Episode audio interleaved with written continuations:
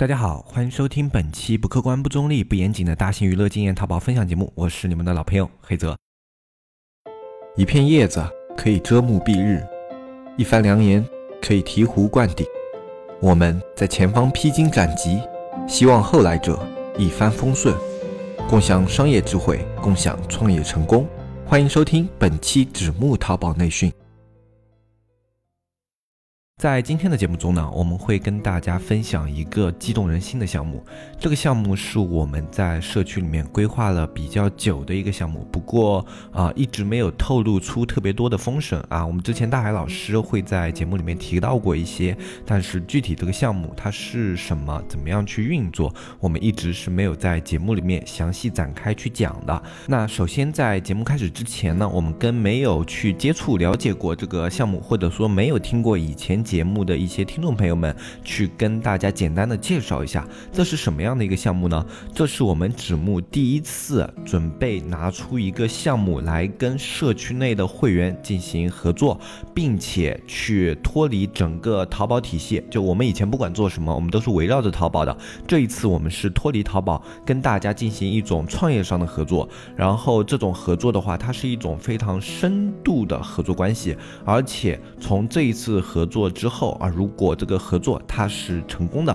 或者说效果不错的，我们以后会拿出更多的项目，更多的这种类似于像一些机会，拿在社区里面跟大家进行分享。所以在第一次的话，我们也希望大家能够多多支持我们纸木新推出的这一个项目啊。那么具体的话，这些内容不是一两期之内就可以说完的，所以呢，我们在接下来的节目里面会用很长一段时间，就比如说我们原本是一三五固定更新嘛，那。那么我们会穿插一些，比如说星期二啊、星期四啊或者星期六的时间，我们会穿插一些新的节目进来啊，在不占用原本节目时间的情况下，我们会把这个项目的内容仔细的跟大家展开，然后再跟大家进行一个详细的阐述，包括我们对这个项目的思考啊，以及对这个项目它的一个实际的操作是什么样的，然后大家怎么样来加入我们这个项目，我们都会在后面的节目里面一一跟大家介绍。如果你对于现在一个创业感兴趣，或者说你想在你的淘宝之外啊，想要去拓展一些新的项目，或者说你现在有一个转型的意向的话，那都可以关注我们这个系列的节目。那么如果你对这方面没有需求，我觉得你如果打发时间的话，也可以听一下，因为我们在这个项目的阐述过程中呢，也会有一些关于商业的思考。我相信类似于像这样的一些思考，类似于像这样的一些思路，你可能不是马上可以用上，但是也许。许你在以后啊，你在创业的过程中，你自己想要去做一些别的项目啊，或者说你去做淘宝之外的一些项目的时候，这样的思路或多或少可能都可以给你一点借鉴的意义啊。不是说你一定能够从这个节目中获得些什么啊，但我觉得商业的思路听一下总是没有什么坏处的。那我们还是从我们今天这一期节目开始聊起。这一期节目呢，我们来跟大家讲一下我们为什么去做这样的一件事情啊？为什么我们现在在这么一个节点，我们选择。在淘宝之外的领域去拓展这样的一个项目。那么我们现在的话是处于一个双十二刚刚结束这样的一个节点。今年的双十二，我们相较于往年来说啊，我们总结一个词的话，那就可以说是天壤之别。因为以前的双十二的话，它对于 C 店卖家来说，它是有一个比较明显的爆发式的增长的。就它哪怕比不上双十一，也不会比双十一差上特别多。但是今年的话，因为双十一的一个强力透支，以及近年来各种电商平台的兴起，淘宝的双十二就好像有一些力不从心啊。社区的反正自己如果在做淘宝的各位朋友的话，我相信是有几家欢喜几家愁的。但从我们得到的一个反馈以及得到的一个数据来看的话，这其中愁的卖家数量肯定是要大于欢喜的卖家数量的啊。那么有可能有的一些卖家朋友喜欢自己偷着乐啊，不太喜欢跟我们分享他的一些喜悦，或者说觉得自己做的好了也没什么可以嘚瑟的。那么我们不知道有没有这样的一部。分卖家，但从反馈的一个情况来看的话，大部分的一个卖家对自己的双十二表现，以及从数据上的一个分析来说，都是不满意的。啊，这其中有很多卖家在跟我们聊天的过程中啊，或者说跟小安反馈的一个过程中啊，啊或多或少我去看他们的聊天记录啊，或者有的卖家我也会给他们一些回复啊，通过小安这里，然后从他们的一个言语之中，就多少感觉会有一些不自信啊，或者说有一些迷茫。啊，就对自己现在从事的这个商业项目啊，他感觉有一些困惑，或者说对自己将来的一个规划就感觉不是那么的清晰啊。这其中有一些卖家跟我们提出过一些点，就是说为什么会是这样的一个状态啊？他们有很多一个共同的点，就是说他们感觉现在生活的压力非常的大。啊，特别是有一些年纪已经不是很小的卖家，有一些卖家的年纪比我还要大一点，那就是上有老下有小的一个状态啊，俗称的我们那种电视剧里面啊，我上有啊是八十老母是吧，下有三岁小孩啊，就这样的一个状态啊，老的呢不能够给他提供一个经济上的帮助了，然后小的呢还要去啊给他们去提供一个经济上的扶持，那么处在这样一个状态中的那些卖家呢，他们表现就特别的明显啊，他们感觉现在自己。虽然然在做淘宝啊，但是淘宝的盈利要么就是赚的不是特别的多啊，无法去满足他们的一个家用需求啊，要不然的话就是他们现在淘宝可能还会有一些亏损，然后其他呢也没有做出一个特别好的成绩的其他项目啊，那他现在就感觉跟这个社会都有点脱节了，因为这两年他就一直埋头在做淘宝那种小工作室形式的，然后跟外面呢，因为淘宝你要花费大部分的一个精力嘛，然后你不可能去。有一个过多的社交，他们感觉跟外面也脱节了。那如果现在去离开淘宝这个环境的话，他都不知道要去做什么。就好像现在他在做淘宝这一件事情的话，他好像是一种惯性在做这件事情，而不是说他去从做淘宝这件事情里面能够获得什么东西。他离开了淘宝，他就不知道做什么啊，这样的一种状态。那其实这样的问题，在开社区之前啊，我在我身边的朋友里面啊，包括一些有创业意向的朋友，他们就已经有过这样的一个问题了。就他们觉得，那他们可能不一定做淘宝，他们自己有做那种线下生意的啊，有的就开小店嘛。那开小店其实跟淘宝的状态是比较像的啊，他们就是忙于进货，然后去每天看着店铺，然后你也不能走开啊。虽然你这个店铺里面可能没什么特别重要的事情，但是你离开的话，它的收。购买就会有问题啊，所以说他们就一直处于这样一种开店或者说一种非常纯粹的一种交易状态，然后他们没有获取任何的一个技能，那么他们就感觉自己，哎，我如果关了这个店，我以后要怎么办啊？我要做什么事情？他们经常会有这样的一个考虑，然后考虑来考虑去，他们是没有什么结果的。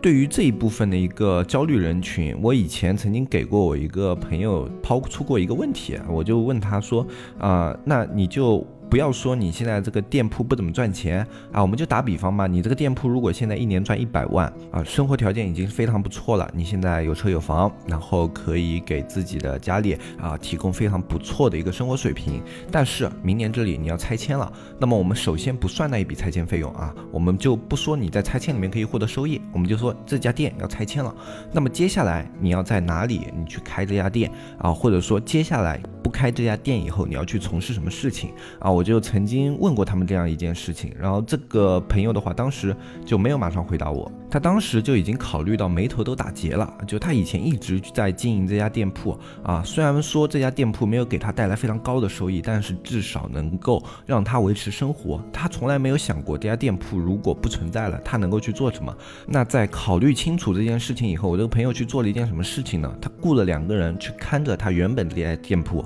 啊，就是说他这家店铺，他拿出了一部分利润。去雇人，让他们来打工，然后他自己腾出了非常多的时间，然后自己去开了一个类似于像啊服务商这样的一个中转站，就是去做了一个快递承包啊，然后这个快递承包的话，他是做了一个服务点，然后同时这个服务点落成之后啊，他也是一直在外面去跑业务，跟各个快递谈，就是说你们的快递可以放到我这里来发啊，然后自己还后来谈了一个那个申通，就是把自己那个点。就直接谈成了一个申通的代理点，然后同时代收发其他这种啊快递业务，然后他就去做了这样的一件事情啊。他从那以后做了一个转变，就是他从一个就单一商业的模式，或者说只是一个就是不一样的工作的状态，就他原来那种开店其实跟工作状状态是一样的啊。他在用自己的时间去换成钱，但实际上作为商业来说，这样的一种状态是不会给人安全感的。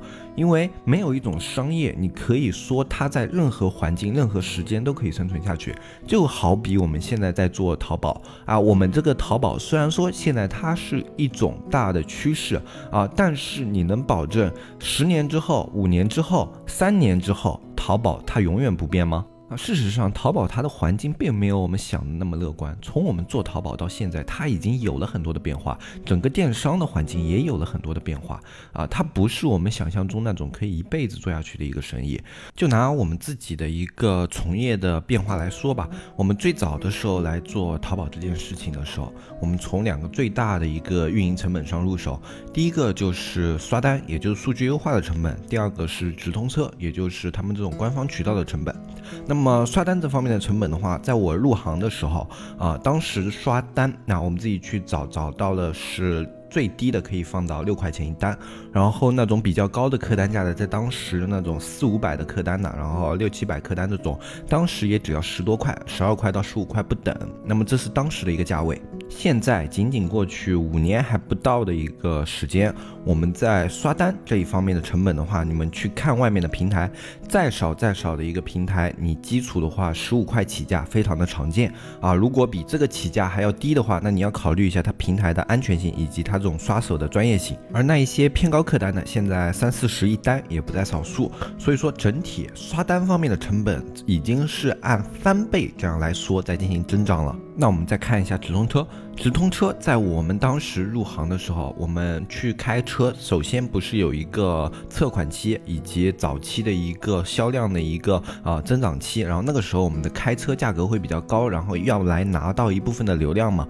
在那个时候，我们最早的时候啊，淘宝直通车你去开到。六毛到七毛左右，已经算是一个高价了。你已经可以在早期一个新宝贝开到这个价格拿到流量了。而现在的话，我们这个类目再去开这样的车的时候，啊，两块多的一个基础维护价是非常常见的。然后，如果你在早期的时候想要拿到一个比较可观的流量的话，四元左右是一个比较常见的一个价格。就我们现在四元左右是一个比较常见的价格。那你去对比最早时候那个六七毛左右的价格啊。你可以发现，这个已经不是翻了一两倍的问题了。那像现现在直通车一个日常维护价 PPC 的话，大概在两块多左右。以前的话，它的一个 PPC 啊，你做的比较好的一个车，两三毛左右，已经可以维持住一个比较好的日常的直通车表现了。从这一方面来看的话，现在这个淘宝它在成本上的涨幅其实是非常非常夸张的。你现在今年的一千块钱的一个啊，你在运营上的投入可能只。有以前几百块甚至一两百那样的一个效果，那我们从一个客观的角度来分析，淘宝它在运营方面的成本是不是越来越高了？我们首先不去谈淘宝这件事情啊，它是否越来越难做了？那我们从一个单纯的数据上来说，它的运营成本一直在上升。那么随着运营成本的不断上升的话，它在线上的优势会变得越来越小。这种时候，如果一定要执着于淘宝的话，它不一定会得到一个比较好的结果啊。我们不是说现在淘宝完全不能做了，而是说，如果你想要单一的执着于淘宝这个方面的话啊，你需要的投入是非常高的，而且在今后的一个趋势的演变下，它还有可能继续升高。啊这里面的原因呢，它也是多样性的，有它本身的一个互联网流量的上升，以及现在互联网它整个一个群体的一个慢慢的饱和，这种都是它流量成本啊，以及它运营成本上升的原因啊。我们首先不去纠结它的一个原因到底是什么，那我们回头过来看的话，我们在这里套用一个大海老师经常说的一句话，叫“春江水暖鸭先知”啊，他经常说，哎，这个商业呢，它就是春江水暖鸭先知的一种环境啊。啊我们现在所在的这条江，它已经越来越冷了啊！你是不是要考虑要上岸了？我们现在我们身处在淘宝这样一个环境上面，它的成本在上升，它的成本在上升，就表示着啊，这条江水里面的环境变得越来越差了。那我们是这个江里的鸭子，别人可能会觉得，哎，现在淘宝好像还不错啊，很多做淘宝的还是在赚钱，怎么怎么样的。那我们自己作为这个江里面的鸭子的话，我们是知道的，它的一个趋势变得不是那么的好啊，它的一个成本在上升啊，它的一个。竞争越来越激烈啊，它的一些竞品对手也变得越来越强大。而在这样的一个环境下的话，哦，我们这些鸭子就应该要给自己找一些退路，我们要离岸稍微近一点，我们要考虑在这个江开始结冰的时候，我们可以第一时间可以走上岸。那有的听众朋友们可能会问啊，那你的运营成本上升了，那是不是商品价格也在上升呀？啊，就是说我商品卖的也比以前贵了，所以我利润可能会比以前要高啊。他们可能会有这样的一些想法，就他还没有接触过淘宝，没有长时间在运营。但是如果你自己长时间在运营，你在一个类目里面已经啊扎根比较久的话，那你肯定可以感觉到一件事情，就是说商品的价格它不是变高了，它是变低了啊。就为什么呢？因为以前的话有很多传统的工厂。他们并没有介入到线上这个领域，他们以前的话就仅仅还是把自己当做一个供货商的角色。但是在近两年来，在线上的一个蓬勃发展的情况下，这些工厂他们慢慢意识到了，线上不是他们的一个啊第二的渠道，而是他们漏过的一块大肥肉。他们反应过来，自己只要去找到一批专业的人哈，或者说他们去培养一个团队，他们自己也是可以去做线上的。于是，在这两年，越来越多的一些像工厂啊，或者说像一级分销商啊，他们介入到线上这个环境里面，这就导致了原本以前那些淘宝他们进货的，他们赚取的差价被这些工厂给抹消了。工厂它可以用更低的成本在网上进行售卖，所以他们的定价权也就会拉得更低。那这时候你要跟以前一样拉到一些比较好的位置，并且保证你在这个价位里面同样有竞争力的话，那你必须要跟他们拉到同一水平去进行竞争。那在这种一个情况下的话，这个商品的整个大环境现在单纯从价格角度来说的话，反而是没有优势了。很多人都会觉得，就是说啊，现在淘宝上他们很多人卖的价格，你自己根本就定不出来，因为你如果定这个价格的话，你会血本无归。这就是因为有更多的这样的一些厂方的商家，现在在经营他们自己的淘宝店或者天猫店，不论是从数量、体量，还是说供货的一个稳定性方面、供货的及时性方面，以及售后的服务方面，他们这一些工厂的话，都是要比一些零散的小卖家更加有优势的。如果这些信息还没有让你觉得线上已经这么糟糕了，线上已经不是一个特别好的环境的话，我们可以看一下现在有一些啊巨头他们是怎么做的。我们说春江水暖鸭先知嘛，那我们是江里的小鸭子，那江里的大鸭子他们是比较有经验的，比较有老练的，那他们对于江水的一个敏感程度以及接下来会发生什么，他们也是会更加比我们早一步的察觉到，那么他们的动向也一定比我们更早。就比如说江水要结冰了，他们会比我们更。早的上岸，对吧？那从这里的话，我们来举两个公司。第一个公司的话，我们就从一个纯线上起家的公司小米来跟大家探讨一下。小米它在最早起家的时候，雷军说过这样的一句话：我们小米永远不建工厂。永远不做线下渠道，永远不投放广告啊！他们的目的在当时是什么呢？他们要做轻资产啊，他们去做一个纯粹的互联网销售，把运营端以及生产端的一个成本压到最低，然后去推出一个极具性价比的商品，也就是当时的小米手机。这样的一个营销手法在当时可以说是大获成功的。所以我们也见证了一个商业奇迹，就是小米这一款手机，它从诞生开始没有多久就跻身了啊，当时手机这么一个。行业的一个第一梯队，这是一件非常非常让人刮目相看的事情。啊！但是现在呢，我们再来回头看小米，他当年说的这句话，他真的还在履行吗？啊，我就问一下大家，在身边有没有看到过那种小米的一个专卖店啊？就不管你在商场啊，还是在你们的商业街啊，小米的专卖店现在已经非常非常多了。那他是不是在做线下了啊？他现在有没有在投放广告啊？他之前是不是请了像刘诗诗啊这些人去给他手机做代言，也在投放广告，对吧？啊，那小米他是不是打了自己当年那句话的脸？就是说，他说我不建工厂，不做线下渠道，不投放广告啊，他是不是狠狠地打了自己的脸？现在小米干专卖店可以说是开的如火如荼，不光是一二线城市，甚至三四线城市，以及像我们这周边的一个更低的一些四五线的城市，他们都开始有小米的专卖店。只要你一个大的一个商场里面，基本上都会有小米手机的身影。那为什么小米它开始做线下渠道了呢？甚至要不惜打自己当年那一句话的脸。像我们这边的话，我们大致做过一个数据调查。啊，一家小米的专卖店啊，它在一个日常的一个平均的人流的话啊，他们一天的人流可以到达一千人左右。那也就是说，我们换算成线上吧，它一天一家店铺是拿到了一千多个流量。那么现在我们线上你要拿一千多个入店流量，你要注意的是入店流量。我们现在线上要拿一千多个入店流量，我们如果用收费的来计的话，它的成本是多少呢？啊，我们这个类目的话，我们就算折合你的一个直通车。车流量啊，我们给它去掉一半啊，我们就算你只有一半吧。我们现在大概是两块多的一个直通车流量的成本。在这样一个成本的情况下的话，我们去拿一千个流量，那我们就只要啊拿到百分之五十嘛，那我们就只要拿到五百个付费流量，那我们也要花大概一千三四百左右的一个价格，我们才能够拿到一千个入店的流量。那么小米它在线下拿到这一千多个入店流量，它的成本是多少呢？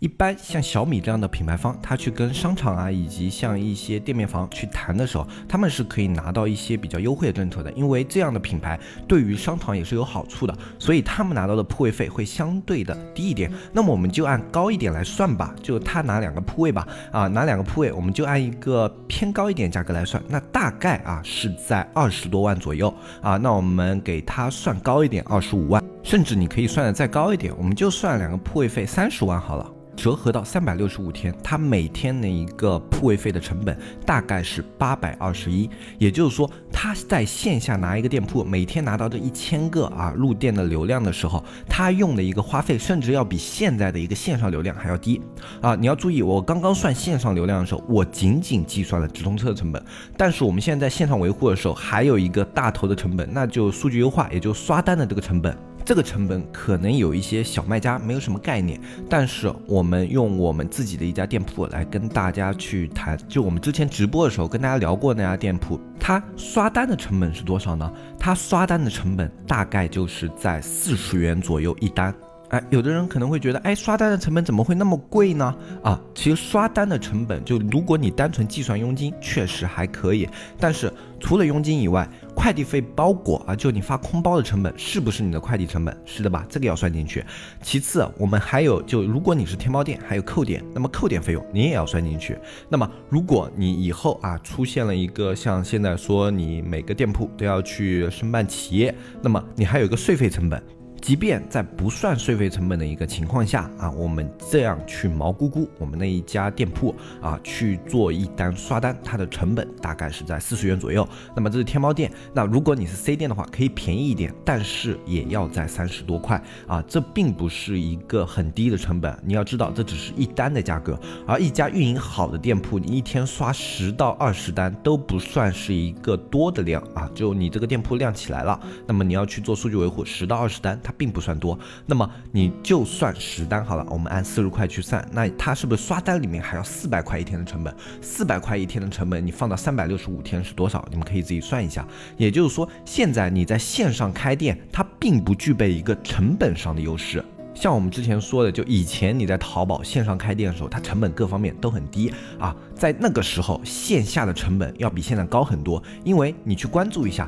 五年前的一个啊线下的一个店面铺位啊，你去问一下那种线下老板，你自己肯定身边有一些朋友是做这种东西的。五年前一个线下铺位和现在它的一个涨幅是多少？你再看线上的成本，现在每一年它的涨幅是多少？你就可以很清晰的知道为什么小米它现在去开始打自己的脸去布局线下的这些渠道。且不说这些渠道可以在售后啊服务方面给小米带来优势，甚至在品牌影响力扩散方面给小米带来优势。仅从成本方面来考虑的话，它现在跟线上都已经可以持平了。而且你要注意，它每天一千个入店流量，这里面的入店流量是一个精准流量，跟我们线上不一样。线上会存在这样的客户进了店看到东西不喜欢走了，但是在线下的话，每一个入店的客户你都是可以跟他们聊天，跟他们进行攀谈的。就这个客户只要看了一款产品，你就可以上去跟他。咨询跟他了解，所以说在线下的话，去抓住一个客户的能力更强，哎，他的一个成功性也会更高。所以说小米它虽然打了自己的脸，但是这波脸打得非常的直，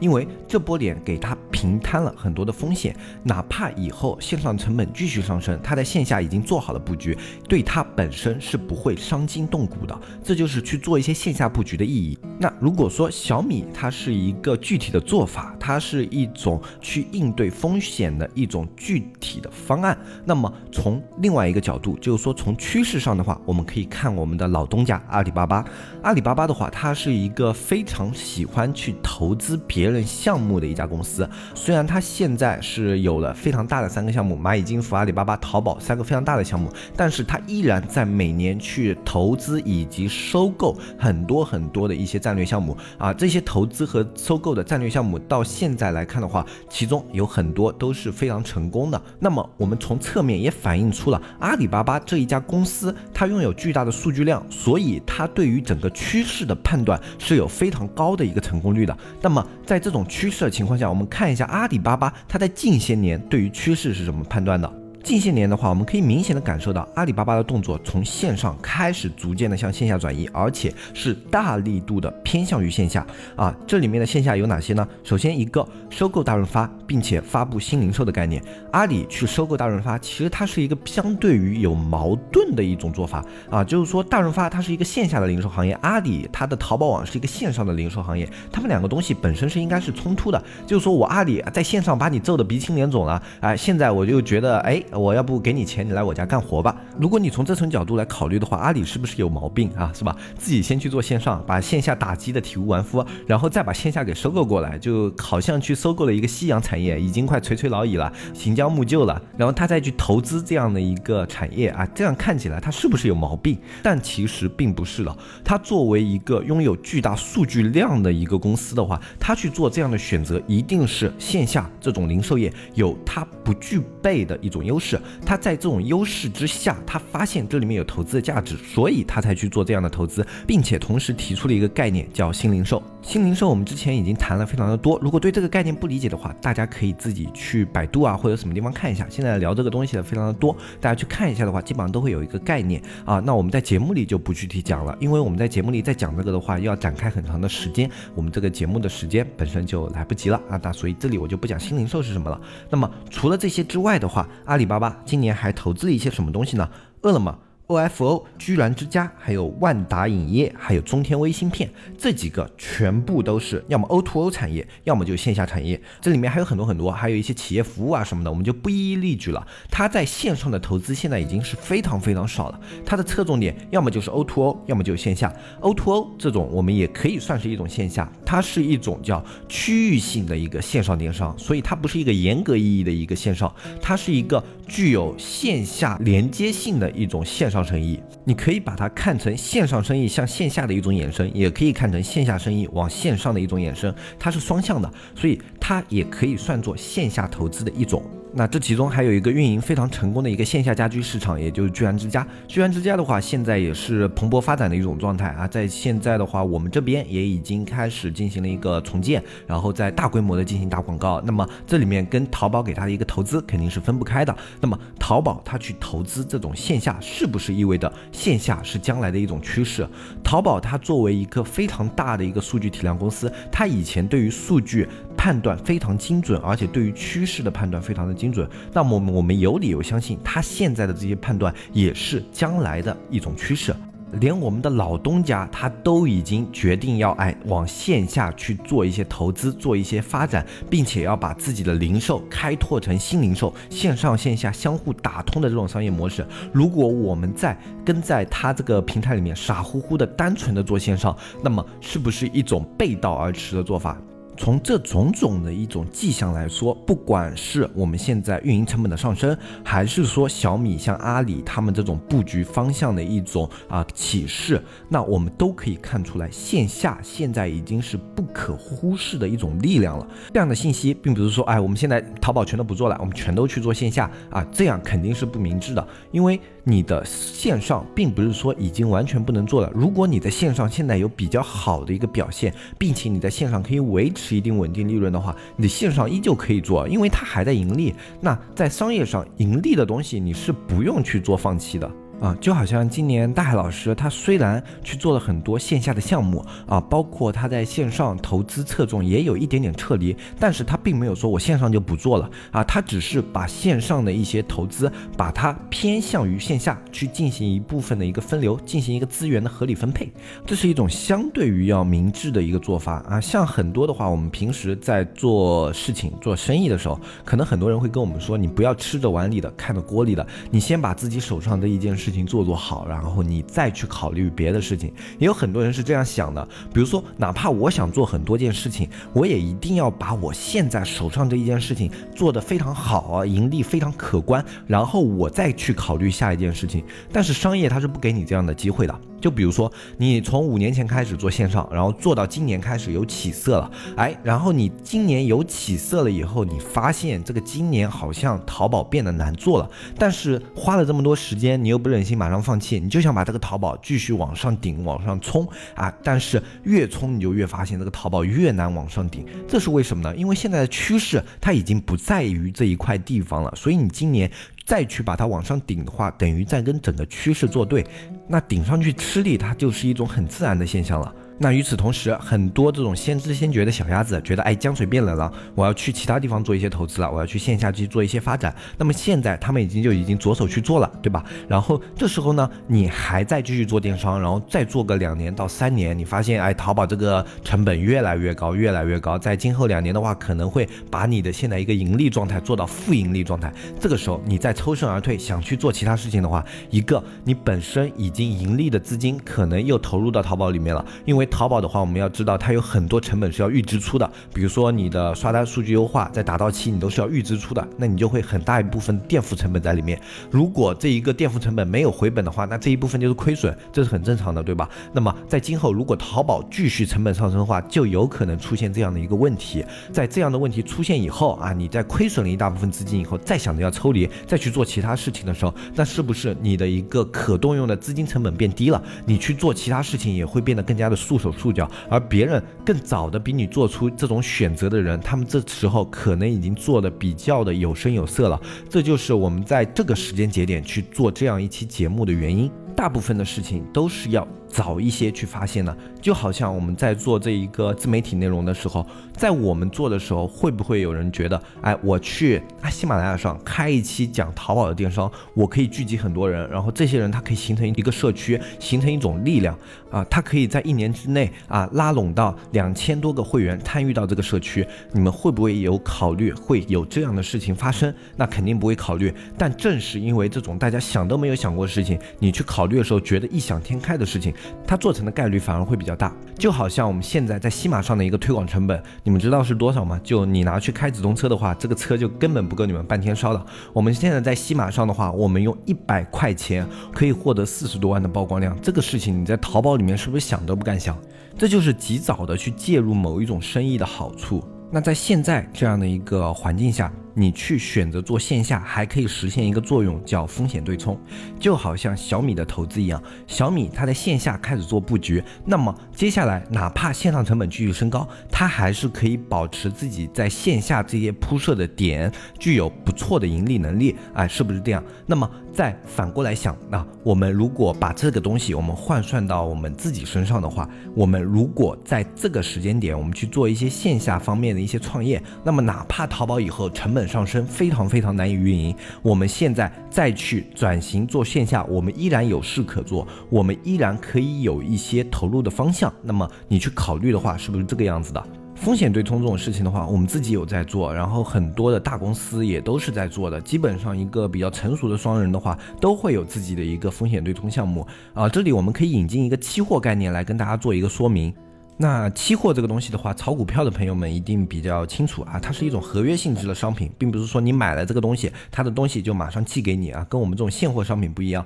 它是一种合约性质的，而且还可以进行转手买卖啊，你也可以对它进行投资。那么像期货的话，比较有代表性的，像黄金、原油这种都是非常有代表性的一种投资性的一个期货。那么还有一种期货，就是那种工厂用来做风险对冲的。比如一个光纤工厂，它会需要非常多的一个金属原材料。那么在这种情况下的话，他会去购买大量的一个金属原材料的期货啊。那他买这个期货的目的是什么呢？是为了投资吗？不是的，而是说，如果这个金属原材料成本上升的话，原本对他来说是不是他光纤工厂的成本上升了？哎，会导致他有一部分的亏损。但他在购买了期货以后，就可以把这一部分的风险亏损降到最低。即便你成本上升了，我之前买了期货，那么我的期货价格也上升了，那么我在这部分的一个资产得到了增长，那么我在你们那里这个材料成本上升得到的风险就被对冲掉了啊，它的亏损变小了，甚至你如果计算得当的话，你在这些方面你的亏损是可以说几乎没有的。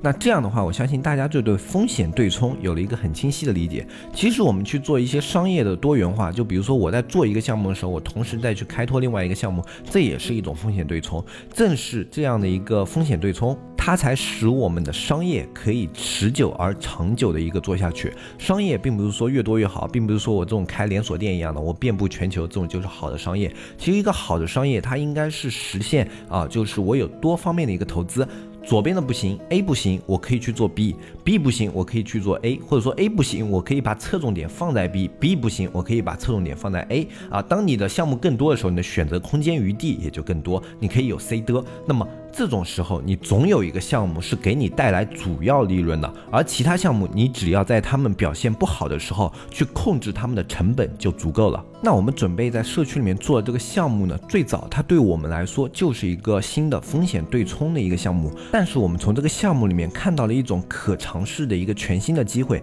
也正是因为我们现在有这个社区，我们才看到了这样的一个机会。也就是说，我们现在要做的一个项目呢，简单的来说是一个区域性的。线上教育的项目啊，它就像类似于现在的一个 O2O 这样的一个平台啊，它会是各个地方你都可以啊拿过去操作，然后你你自己去连接当地的资源，然后把它发展成一种类似于像 O2O 啊，或者说你也可以单纯做一个区域性的一个线上的啊一种教育的一个项目。那这种项目它具体是怎么样的？哎，它的一个模式是怎么样的？我们在后面都会具体的跟大跟大家进行介绍啊，以及为什么我们是考虑去做教育这一块，我们是怎么思考的，以及我们对这件事情它今后会有怎么样的一个趋势，我们都会啊比较详尽的在后面的节目一一跟大家展开阐述啊。同时，这样一个项目并不是说我们两个拍了脑壳儿就直接想出来的，我们也是规划以及市场调研了非常非常久啊。我们自己了解过，包括大海老师他以前自己做过一些教育培训的一个东西，然后我们自己也了解过现在教育培训的一个市场啊，现在的一个环境，然后我们才决定着手去做。这件事情，而且这件事情并不是做了一两天，我们为此这个项目的话，已经投入了二十多万，将近三十万的一个成本，然后只是为了开发啊这样的一个小程序。虽然是个小程序啊，但是我们预计是要把它做成三端打通的，它也可以有 APP 啊。不过 APP 的话，现在发展是还比较慢一点。小程序现在已经是可以上线了啊，我们正在进行内测，完成度的话大概百分之八十多一点，还有一些细小的问题我们在进行修改，同时也在进行一些内部测试。但是你从单纯程序的开发角度来说的话，它已经是一个非常完善的小程序了。所以对于这个项目，我们是非常非常认真在对待的啊，甚至可以这样说，本来这个项目应该是我跟大海老师，我们本来在线下啊近两年来要着重发展的一个项目，但是因为现在我们有社区，所以我们发现了一个机会，就是我们可以在全国在社区里面优先寻找我们的一个合作伙伴啊，我相信我们社区里面一定有很多伙伴是有这种创业的一个诉求，或者说多元化商业的一个诉求，但是苦。属于自己没有资源啊，或者没有门道，那我们在开发完这个项目以后，考虑到这个项目它的一个操作性以及它的一个适用性，我们觉得这是一个机会啊，让我们的社区可以尝试更多的一个多样化的一个可能性，也是我们自己第一次让社区它有了另外一种跟淘宝截然不同的一种商业上的合作。啊，所以，我们针对这个项目的话，我们会优先在社区里面招募一些合作伙伴，同时，我们还要招募一个名额的一个深度合作人。啊，这个深度合作人的话，会跟我们这个项目有一个最紧密的一个连接。啊，但是同时，这样的一个合作人的话，是需要跟我们一起承担一部分的风险的。啊，需要跟我们这里啊有一个八万八千八百八十八的一个意向金。那具体这样的一个合作人，他以后可以在这样的一个项目里面获得怎么样的一些利益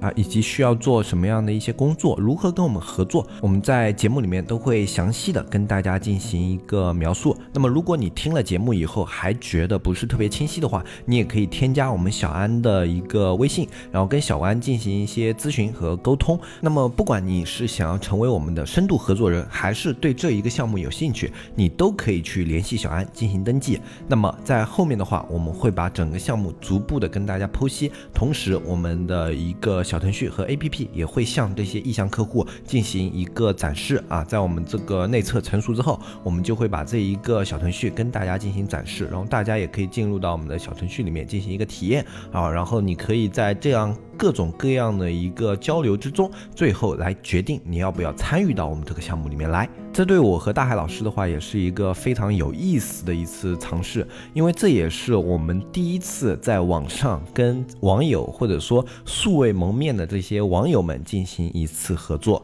这样的一个尝试对我们来说也是前所未有的，所以我们自己也非常期待这一次合作能够成功。因为这一次的合作一旦成功，它就宣告了我们跟社区的各位，我们一起又创造了一个全新的创业模式。那么根据以往节目的一个经验来说的话，一定会有一些听众朋友啊，或者说一些对我们纸木不是特别熟悉的一些听友啊，会在下面评论或者来跟我们说，哎，你们这个东西怎么还要收钱呢？啊，那么没有错。我们这些商人就是要收钱的。我们自己对于这个项目投入了大量的资金，我们要去招募一个深度合伙人，以及我们招募合伙人的话，这是不可能说有偿拿出来做慈善的。这对于我们自己，对于这个项目以及有意向参与到这个项目里面的人来说，都是一种不负责任的行为。那好，今天这一期节目，我们这一期的介绍大概就跟大家说到这里。如果你对于我们这个项目有兴趣，你想要具体知道这个项目以后我们会做些什么，我们如何进行合作的展开，那么欢迎关注以后非正常更新节点的节目，也就是说接下来由我黑泽更新的一些节目啊。下一期的话，应该不出问题的话，放在周四。如果你有意向的话，也欢迎添加我们社区的客服微信“纸木电商”的拼音啊，下方详情有，那就“纸木电商”的拼音，添加我们的客服小安就可以。加入到我们社区咨询关于我们社区以及这个项目的各种问题都是可以的。那我是黑泽，我们下期再见，拜拜拜拜拜。